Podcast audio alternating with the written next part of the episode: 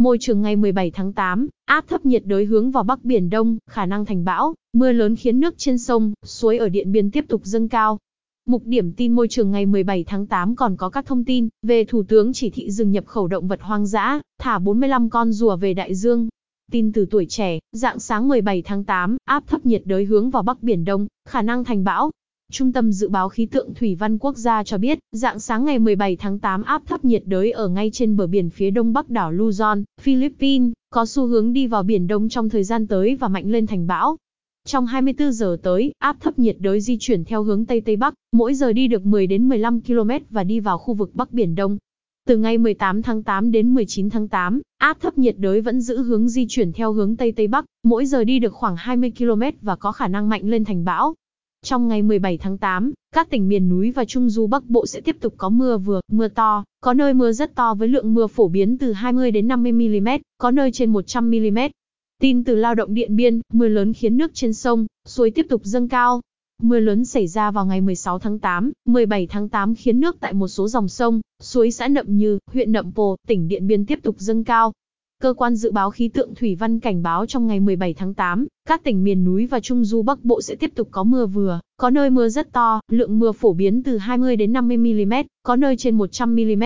Một số tỉnh miền núi và Trung Du Bắc Bộ có nguy cơ xảy ra lũ quét, sạt lở đất và ngập úng cục bộ. Tin từ VN Express thả 45 con rùa về đại dương.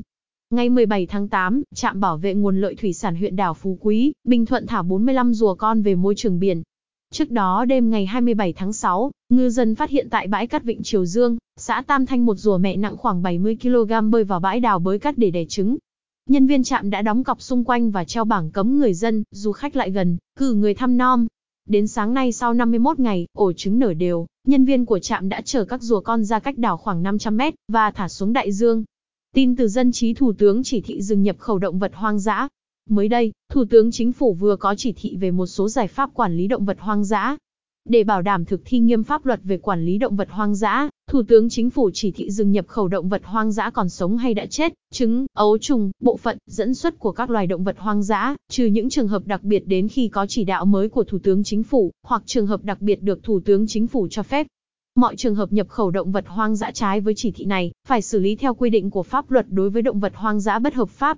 Tin từ báo Lao động, nước lũ vẫn chưa về Đồng Tháp 10 dù đã trễ một tháng. Ngày 17 tháng 8, Phòng Nông nghiệp Phát triển Nông thôn huyện Vĩnh Hưng, tỉnh Long An cho biết, đến nay nước lũ từ thượng nguồn vẫn chưa đổ về vùng Đồng Tháp 10, dẫn đến tình trạng ruộng đồng khô hạn. Theo dự báo của ngành khí tượng thủy văn, mùa lũ vùng Đồng Tháp 10 năm nay sẽ muộn hơn một tháng so với trung bình nhiều năm, và sẽ đạt đỉnh vào khoảng thời gian từ giữa đến cuối tháng 10.